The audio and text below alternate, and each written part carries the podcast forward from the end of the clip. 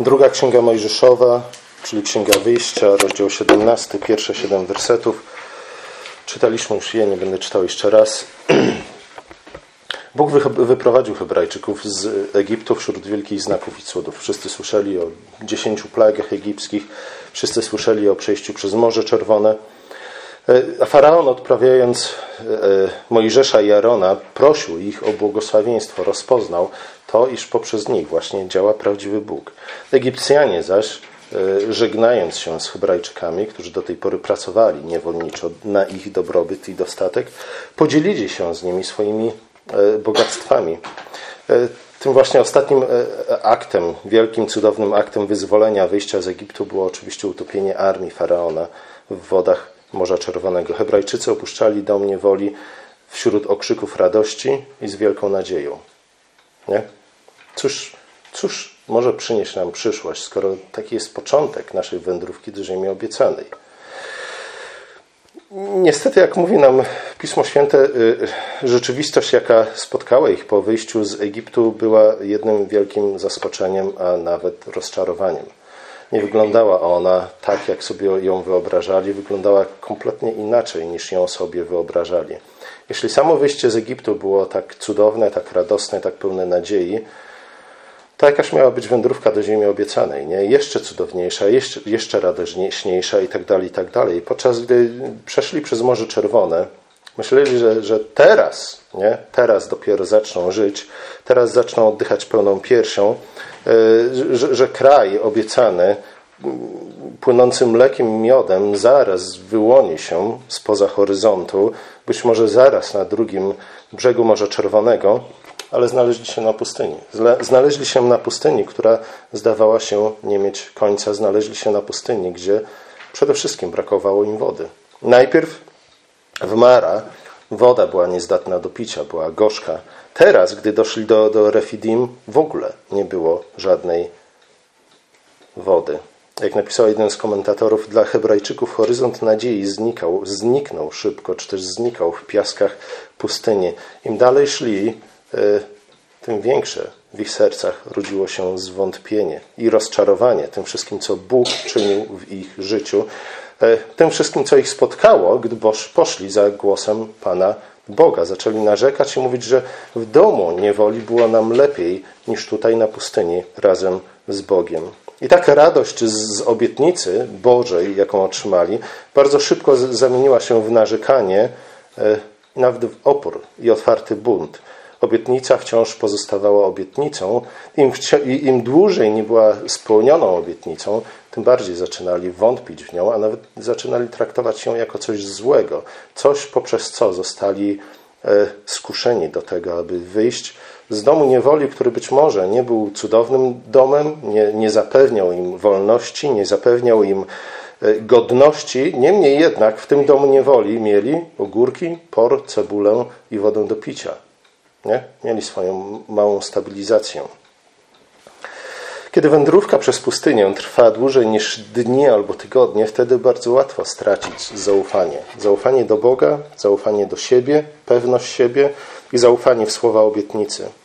E, właśnie to, to życie pomiędzy z jednej strony otrzymaniem obietnicy, a z drugiej strony spełnieniem obietnicy jest, jest momentem, w którym nasza wiara zostaje wystawiona na próbę. Pustynia oczywiście w tym przypadku była prawdziwą, realną, fizyczną, materialną pustynią, e, pustynnym krajobrazem, gdzie rzeczywiście brakowało wody, ale im, im dłużej Hebrajczycy pozostawali na tej pustyni, tym, tym w większym stopniu pustynia stawała się stanem ich umysłu albo też stanem ich serca. Wpływała nie tylko na, na stan ich ciała, ale też, też na stan ich ducha. A zatem po cudownym wyjściu z domu niewoli Hebrajczycy znajdują się w wielkim, potężnym kryzysie. W kryzysie wiary przede wszystkim. W kryzysie wiary, który został spowodowany nie tylko poprzez braki materialne, ale przede wszystkim poprzez to, że rzeczywistość nie za bardzo chciała przylegać do ich oczekiwań. Ten kryzys wiary zrodził w nich protest, niezadowolenie, przez co zwrócili się przeciwko Mojżeszowi i tym samym zwrócili się przeciwko Bogu, bo Mojżesz reprezentował dla nich Boga, przeciwko Mojżeszowi, który, który namówił ich na wyjście z domu niewoli. I dzisiaj tak często jest w naszym życiu, że, że niewola gwarantująca pewną dozę bezpieczeństwa często zdaje się lepszą opcją niż y, wolność tułacza. Nie? Dlatego ludzie kochają socjalizm. Między innymi. To nie jest jedyna praktyczna implikacja tej prawdy, ale między innymi tak jest. Chcemy, żeby ktoś o nas się zatroszczył, zatroszczył o nasze podstawowe potrzeby. E, oczywiście godząc się na to, że zrezygnujemy z naszej wolności przy okazji, a, a przynajmniej ze znacznej jej części. Bóg jednak jest Bogiem, który chce dać nam wolność. I, to jest jeden z tych problemów, jakie mamy w naszym życiu z Bogiem. Wolelibyśmy, żeby Bóg był dla nas jak faraon, niż żeby był dla nas jak dobry ojciec, który chce, abyśmy któregoś dnia opuścili jego dom i zaczęli dorosłe życie. Niewola gwarantująca pewną dozę bezpieczeństwa często zdaje się lepszą opcją niż wolność tułacza, zwłaszcza gdy e, niewola jest już tylko wspomnieniem, a wolność staje się brutalną rzeczywistością, tak jak w przypadku Hebrajczyków na pustyni. W takiej sytuacji Izrael nie tylko przeżywa kryzys wiary, ale też zaczyna reagować na ten kryzys wiary i zaczyna reagować na ten kryzys wiary w sposób bardzo niewłaściwy. Domaga się od Boga gwarancji. Oczywiście Bóg udzielił im wszelkich gwarancji. Tymi gwarancjami było przede wszystkim Jego Słowo. Nie? Jego Słowo, które jest niezmienne, które jest pewne, które nigdy nas nie zawodzi. Często problem z Bożym Słowem jest taki, iż e, interpretujemy je w niewłaściwy sposób, przekręcamy je na własny użytek. E, gwarancjami, które Bóg im udzielił, było dziesięć plag, który, którymi uderzył w Egipt. Była Pascha, było przejście przez Morze Czerwone. To wszystko to były gwarancje, które Bóg im udzielił. Ponadto rozdział wcześniej, w szesnastym rozdziale Księgi Wyjścia, czytamy o tym, że Bóg raz już zaopatrzył nas w, zaopatrzył Hebrajczyków, czyli nas, moglibyśmy powiedzieć, w wodę, tam, gdzie woda była niezdatna do picia. W cudowny sposób sprawił, że ta woda zda, była zdatna do, do picia, więc Bóg dał Izraelowi wszelkie gwarancje. Izraelowi jednak nie podobają się tego typu gwarancje. Bóg ma natychmiast dostarczyć tego, czego Izrael od niego oczekuje, czego chce, czego pragnie, czego pożąda. Problem w tym, że nie zawsze to, czego pragniemy, jest to, czego rzeczywiście potrzebujemy. Izrael musi nauczyć się rozróżniać te dwie rzeczy i dążyć do tego, czego rzeczywiście potrzebuje, a nie do tego, czego teraz, tu, w tej chwili pragnie. Musi nauczyć się tego, że e, człowiek nie samym chlebem żyje nie? że o wiele ważniejsze od chleba i wody jest Słowo Boże, dlatego że bez Bożego Słowa nie miałby ani chleba, ani wody. Bez Bożego Słowa nie byłoby w ogóle świata. Nie? To Boże Słowo stoi za całą materialną, fizyczną rzeczywistością. Nie jest ona czymś niezależnym w swoim bycie od Bożego Słowa. Izrael oczekuje, że Nastawienie Hebrajczyków było mniej więcej takie: jeśli Bóg szybko nie zadziała zgodnie z naszymi oczekiwaniami, jeśli natychmiast nie da nam wody, to będzie to oznaczać, że albo nie jest dobry, albo nie dba o swój lud, albo nie jest zdolny do pomocy, czyli innymi słowy, jak kończy się dzisiejszy fragment, Bóg nie jest już więcej pośród nas. Być może jest obecny pośród nas, ale jest obecny jego rządy nad nami są gorsze niż rządy faraona. Nie? Więc lepiej by było, żeby nie było go wśród nas. Nie jest obecny pośród nas jako dobry ojciec, jako dobry pasterz, jako ten, który troszczy się rzeczywiście o nas. Nie? Bardzo często my też popełniamy ten, ten błąd w naszym życiu, w naszych relacjach z Jezusem. Jeśli, jeśli On nie chce nagiąć swojej woli do naszych oczekiwań, naszych pragnień, wtedy zaczynamy robić mu wymówki. E, i, słuchajcie, nie? sprawa jest poważna ze względu na to, że Hebrajczycy rzeczywiście znaleźli się w poważnej sytuacji. To ich pragnienie wody nie było jakimś ich widzimisiem. Nie, nie, nie, nie, nie, nie spłycajmy tej sytuacji, nie spłycajmy tego, te, tego te, tekstu. Nie? Oni znaleźli się w sytuacji zagrażającej ich dalszemu życiu. Nie? Znaleźli się na granicy śmierci.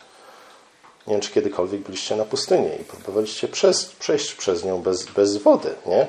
To nie było jakieś takie widzimisię, to nie było takie całkowicie dziecinne zachowanie, że, że a ja chcę kolejną kulkę loda, nie? bo jak nie dostanę, to zaraz padnę trupem tutaj. To nie było zachowanie nawet. Yy... Dobra, zostawmy to. Yy, oni rzeczywiście znaleźli się w trudnej sytuacji. i chcieli od Boga natychmiastowego działania. W pewnym sensie moglibyśmy powiedzieć, że, że tak, było to uzasadnione oczekiwanie. E, było to uzasadnione oczekiwanie. Niestety, wydaje się, że, że w pewnym sensie y, Hebrajczycy z jednej strony okazali brak zaufania do Boga, Boga, który przecież w ten, a nie w inny sposób wyprowadził ich z, z Egiptu, już raz zaopatrzył ich w świeżą wodę. E, znów, nie? nie minęło zbyt wiele czasu. Tutaj komentatorzy się spierają co do dokładnego czasu, jaki minął między przejściem, wyjściem z Egiptu, a wydarzeniami, o których mówi 17 rozdział, e, ale zwykle przyjmuje się, że minęło około 7 tygodni między tymi dwoma wydarzeniami. Siedem tygodni, niecałe dwa miesiące. Nie? Izrael wydaje się już nie pamiętać tego, co Bóg wcześniej uczynił. A zwłaszcza, że może kilka dni, może parę tygodni zaledwie wcześniej miały miejsce wydarzenia opisane w XVI rozdziale. Nie? Bóg po raz kolejny zaopatrzył ich w to, czego potrzebowali. Tak, pojawia się prawdziwa potrzeba. Potrzeba jest realna, potrzeba jest poważna. Izrael znajduje się na granicy życia i śmierci, ale Bóg w odpowiednim czasie e, ingeruje i dostarcza im tego, czego akurat w tym momencie potrzebują.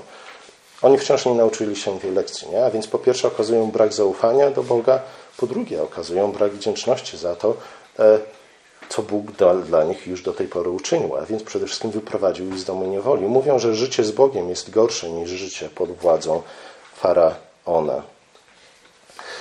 E, czasami my znajdujemy się w takich sytuacjach, nie? w takich sytuacjach, gdzie rzeczywiście nie wiem, jesteśmy może blisko śmierci. Może nasi bliżsi są blisko śmierci. Czasami znajdujemy się w innych trudnych sytuacjach, kiedy tracimy nagle pracę, e, bankrutujemy, podstawy naszej egzystencji usuwają się nam spod, spod nóg, albo jeszcze jakieś inne trudne rzeczy, momenty przeżywamy. I w tych chwilach, w tych chwilach nasza wiara rzeczywiście jest poddana próbie. Pytanie, w jaki sposób my zareagujemy na te próby wiary, którymi Bóg nas, którym Bóg nas poddaje. Czy, czy zachowamy się tak jak Hebrajczycy, którzy sami ze swojej strony e, wystawili Boga na próbę? Nie? Którzy sami ze swojej strony wystawili Boga na próbę, mówiąc: Słuchaj, nie? albo dasz nam tu i teraz tego, czego oczekujemy, i w tym przypadku rzeczywiście potrzebujemy, albo koniec, albo odwracamy się od Ciebie plecami i nie chcemy mieć więcej nic z Tobą wspólnego.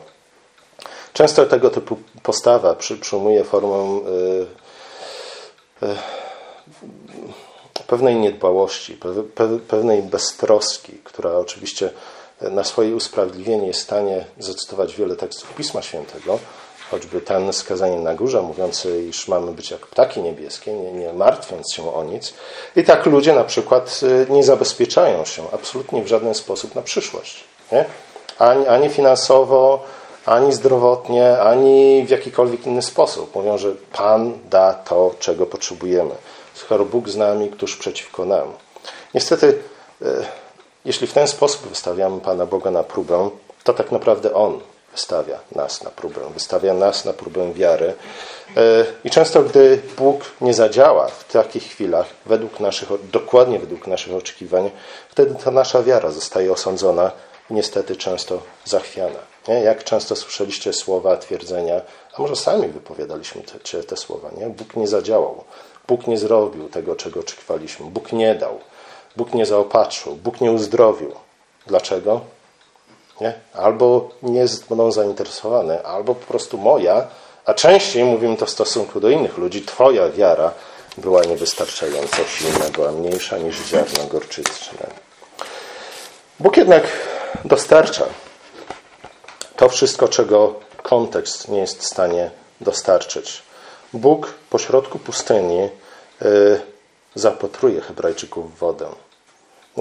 W tej skardze Hebrajczyków, gdzie oni mówią, Panie Boże, nie, lepiej było nam w Egipcie, pytanie, czy rzeczywiście chodzi tylko i wyłącznie o wodę, czy chodzi o coś innego, nie? czy chodzi o wyrwanie z tej pustyni. Być może Hebrajczycy oczekiwali tego, że Bóg poprowadzi ich do, do ziemi obiecanej prostą drogą od oazy do oazy i nigdy nie będą wystawieni na próbę.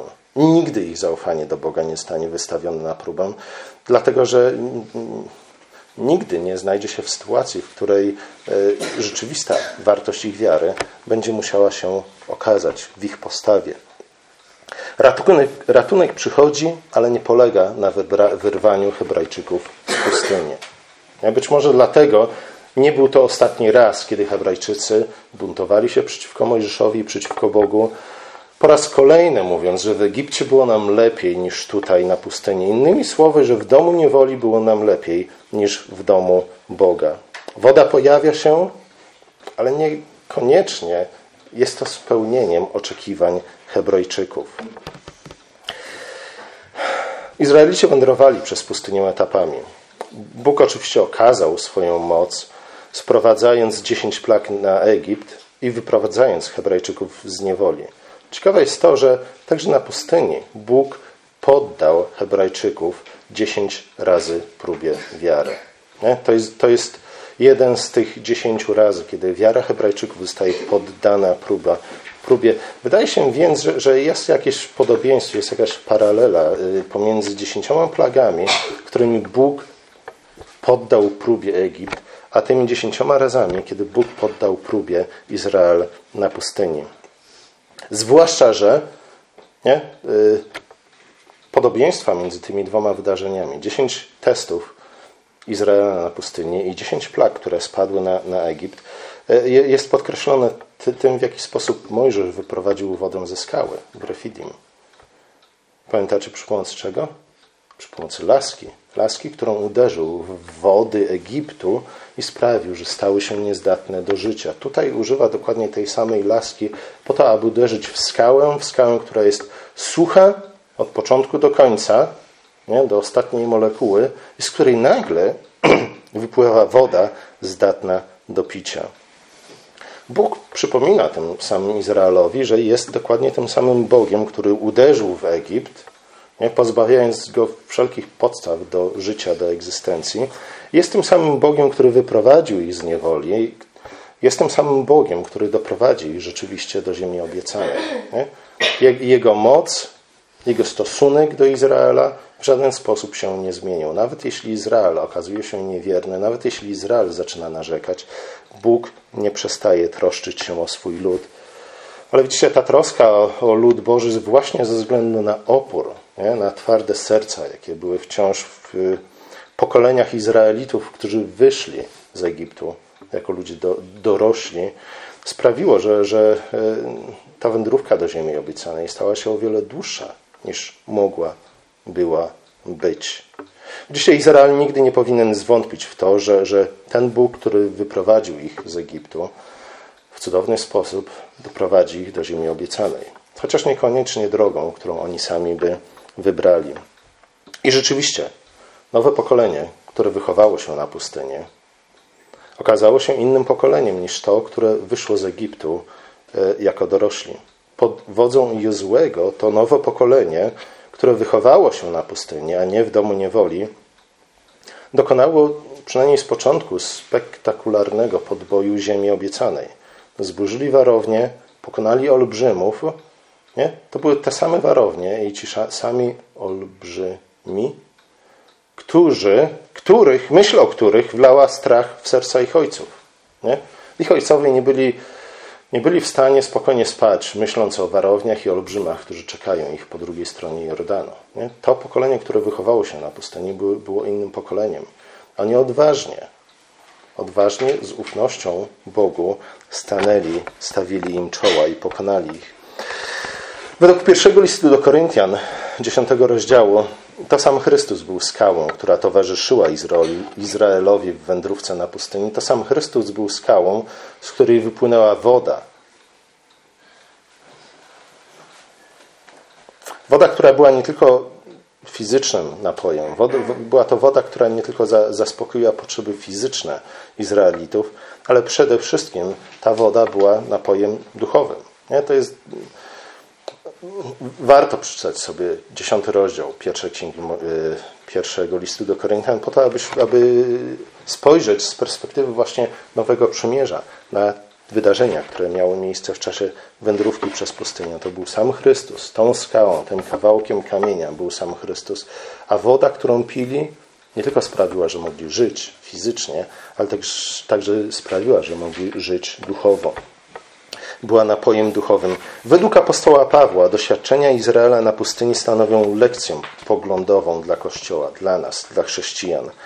My także zostaliśmy wyrwani z domu niewoli. Z domu niewoli, z królestwa ciemności, na różne sposoby jest ono nazywane w Nowym Testamencie, e, z naszego starego życia, na różne sposoby się to dokonało. Nie? Niektórzy z nas urodzili się już na pustyni. Nie? E, dla niektórych z nas dom niewoli jest tylko wspomnieniem, które znamy z opowiadań naszych rodziców, dziadków albo pradziadków. Jednak nas, jako Kościół, jako lud Boży, wszystkich nas Bóg wyrwał z domu niewoli. A zobaczcie, my wciąż, podobnie jak Izraelici na pustyni, nie doświadczamy pełni zbawienia. Ba, Izraelici nawet po zajęciu ziemi obiecanej nie doświadczyli pełni zbawienia. Dlatego, że, że wejście do ziemi obiecanej było kolejnym cudownym wydarzeniem, które nosiło wiele podobieństw do, do wyjścia z Egiptu. Niemniej jednak e, to nie było tak, że, że e, wszedłszy do ziemi obiecanej mogli po prostu usiąść, założyć ręce i cieszyć się życiem. Mogli cieszyć się życiem, ale nie w taki sposób, e, nie w sposób bezczynny, nie bez żadnej walki. My wszyscy żyjemy wciąż. Oczywiście pod wieloma względami możemy się cieszyć o wiele większymi błogosławieństwami niż te, którymi cieszy się Izrael na pustyni. I myślę, że powinniśmy to docenić być za to Bogu wdzięczni. Żyjemy w nowym stworzeniu i żyjemy pod nowym przymierzem. Mamy z powrotem dostęp do drzewa poznania i do drzewa życia. To wszystko dla Hebrajczyków na pustyni było, było zamknięte, było zakryte. A więc z jednej strony nie, nie bądźmy zbyt szybcy w wydawaniu wyroków na nich. Nie po to ten fragment został umieszczony w piśmie, abyśmy po prostu ich potępili i dzięki temu poczuli się lepiej. Nie? Raczej, jak mówi Paweł w liście do Koryntian, to jest lekcja poglądowa dla niej, dla nas i, i my też wiele możemy się z niej nauczyć, jeśli chodzi o życie wiary, jeśli chodzi o, o życie w tym wymiarze już, ale jeszcze nie. Kiedy wyszliśmy z domu niewoli, ale jeszcze nie dotarliśmy do pełni królestwa. Wciąż rzeczywistość daleka jest od ideału. Wciąż nasze życie często nie wygląda tak, jak powinno wyglądać. Nie? Czego to jest znakiem? Czy jest to znakiem bezsilności Boga? Czy jest to znakiem tego, że Bóg zapomniał o nas? Czy jest to znakiem tego, że jak Baal poszedł spać i nie słyszy naszych modlitw? Niekoniecznie. Nie? Paweł i nie tylko apostoł Paweł mówią nam, że broń Boże nie powinniśmy takich wniosków wyciągać z naszych przykrych, a często tragicznych doświadczeń. Nie? Bo jeśli taki wniosek wyciągniemy, jedyne co nas czeka, jeśli nie uchroni nas łaska Boża, jest, jest powrót do domu niewoli. Nie? Oczywiście Bóg jest o wiele łaskawszy niż na to zasługujemy. Zresztą w żaden sposób nie jesteśmy w stanie zasłużyć sobie na Bożą łaskawość. Nie? Ale musimy pamiętać o tym, że Bóg jednak z wielką cierpliwością prowadził Izrael przez pustynię. My na miejscu Pana Boga prawdopodobnie odesłalibyśmy Hebrajczyków z powrotem do Faraona. Nawet nie po 45 dniach, nie? ale być może po dwóch tygodniach. To by nam wystarczyło. Zresztą Mojżesz także w którymś momencie dojszedł do takiego wniosku. Panie Boże, uratuj mnie od tego ludu, który złożyłeś na moje barki. Bóg jest o wiele bardziej cierpliwy i łaskawy niż my. I dzięki Bogu za to. Ale my także żyjemy niejako na pustyni. A może żyjemy już w ziemi obiecanej, nie? ale tak czy inaczej e, pełnia królestwa jest wciąż czymś, co możemy postrzegać jedynie poprzez wiarę, a nie poprzez oglądanie. Żyjemy niejako na pustyni, która często wydaje się być miejscem opuszczenia przez Boga. Tak jak Hebrajczycy pytali, gdzie jest Bóg? Czy wciąż jest między nami? Czasami na nas przychodzą, nas przychodzą takie myśli, gdzie jest Bóg? Czy wciąż jest między nami? E, a więc to doświadczenie pustyni, oczywiście możemy spojrzeć na nie w sposób metaforyczny i myślę, że jak najbardziej słusznie Paweł tego dokonuje w liście do Koryntian. Są chwile, w których myślimy, że, że Bóg o nas zapomniał. Nie? Są chwile, w których myślimy, że Bóg tak bardzo gniewa się na nas, że iż, iż nie chce obdarzyć nas żadnym błogosławieństwem. E, ale ta historia powinna przypomnieć nam, że, że właśnie w tych momentach być może to, to, to są te chwile, w których Bóg w szczególny sposób prowadzi nas przez nasze życie.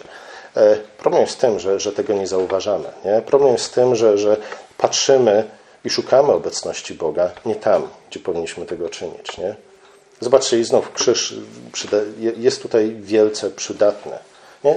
W naturalny sposób krzyż jest ostatnim miejscem, na którym szukalibyśmy Boga. Zgadza się? Nie, oczywiście. Nie myślimy, mam nadzieję, w ten sposób. Nie? Ale, ale tak, gdybyśmy nie byli chrześcijanami, nie? Gdybyś, gdyby nam nie powtarzano tego przez lata, dekady, rzeczywiście krzyż jest objawieniem natury, istoty, charakteru, miłości trójjedynego Boga, to krzyż byłby ostatnim miejscem, na którym szukalibyśmy Boga. Nie? A jednak krzyż jest najpełniejszym, według świadectwa Nowego Testamentu, objawieniem tego, kim jest Bóg i jakie ma zamiary względem nas. E, podobnie jest z pustynią, nie? z naszym doświadczeniem pustyni. Może to są właśnie te chwile, w których Bóg w szczególny sposób objawia nam swoją wolę i objawia nam swoje ojcowskie serce, w które nigdy nie powinniśmy zwątpić. Dlatego właśnie wieczerza. Nie? Paweł oczywiście te, te wydarzenia y, łączy z wieczerzą, łączy z chrztem, przyrównuje przejście przez Morze Czerwone do chrztu, przyrównuje wodę i mannę, w które Bóg zaopatrywał Hebrajczyków na pustyni, do chleba i wina, które my pijemy każdej niedzieli, każdego dnia pańskiego. Plany Boga nie zawsze pokrywają się z naszymi oczekiwaniami, ale właśnie ze względu na, na, na pamięć krzyża, który był naszym eksodusem, naszym wyjściem z domu niewoli, musimy zaufać Bogu, że jakąkolwiek drogą nas poprowadzi, jest to wyrazem Jego ojcowskiej miłości. I Wieczerza Pańska nam nie tylko to o tym przypomina, nie? ale w Wieczerzy Pańskiej, nie, nie, oczywiście Słowo jest duchowym pokarmem, Słowo jest, Boże jest tym, co wzbudza i buduje naszą wiarę, ale także chleb i wino, które spożywamy każdej niedzieli. Są duchowym pokarmem, tak nazywa je apostoł Paweł które spożywamy po to, abyśmy mogli przejść i dojść do pełni królestwa. E, nigdy nie zapomnijmy o tym. Nie? I niech wieczerza, którą także dzisiaj będziemy spożywać, będzie, będzie dla nas przypomnieniem tego, że Bóg jest naszym dobrym Ojcem, że Chrystus oddał za nas swoje życie. Że cokolwiek nas spotyka, e, głupotą jest myśleć, że w domu niewoli żyje się lepiej niż w domu Boga. Pomódlmy się. Nasz drogi łaskawy Ojcze, dziękujemy Ci za tę dzisiejszą historię, dziękujemy Ci za, za, za tę lekcję poglądową i przypomnieniem o tym, że Ty często prowadzisz nas w sposób dziwny i cudowny, którego nie rozumiemy, ale prosimy Cię o to, aby te wszystkie historie służyły wzmocnieniu naszej wiary, aby mm, przemieniły ją w pewną nadzieję, abyśmy nigdy nie wątpili w Twoją ojcowską miłość, abyśmy zawsze z ufnością i wdzięcznością podążali za Tobą, wiedząc, iż wszystko, co nam obiecałeś, dasz nam we właściwym czasie i we właściwy sposób. Amen.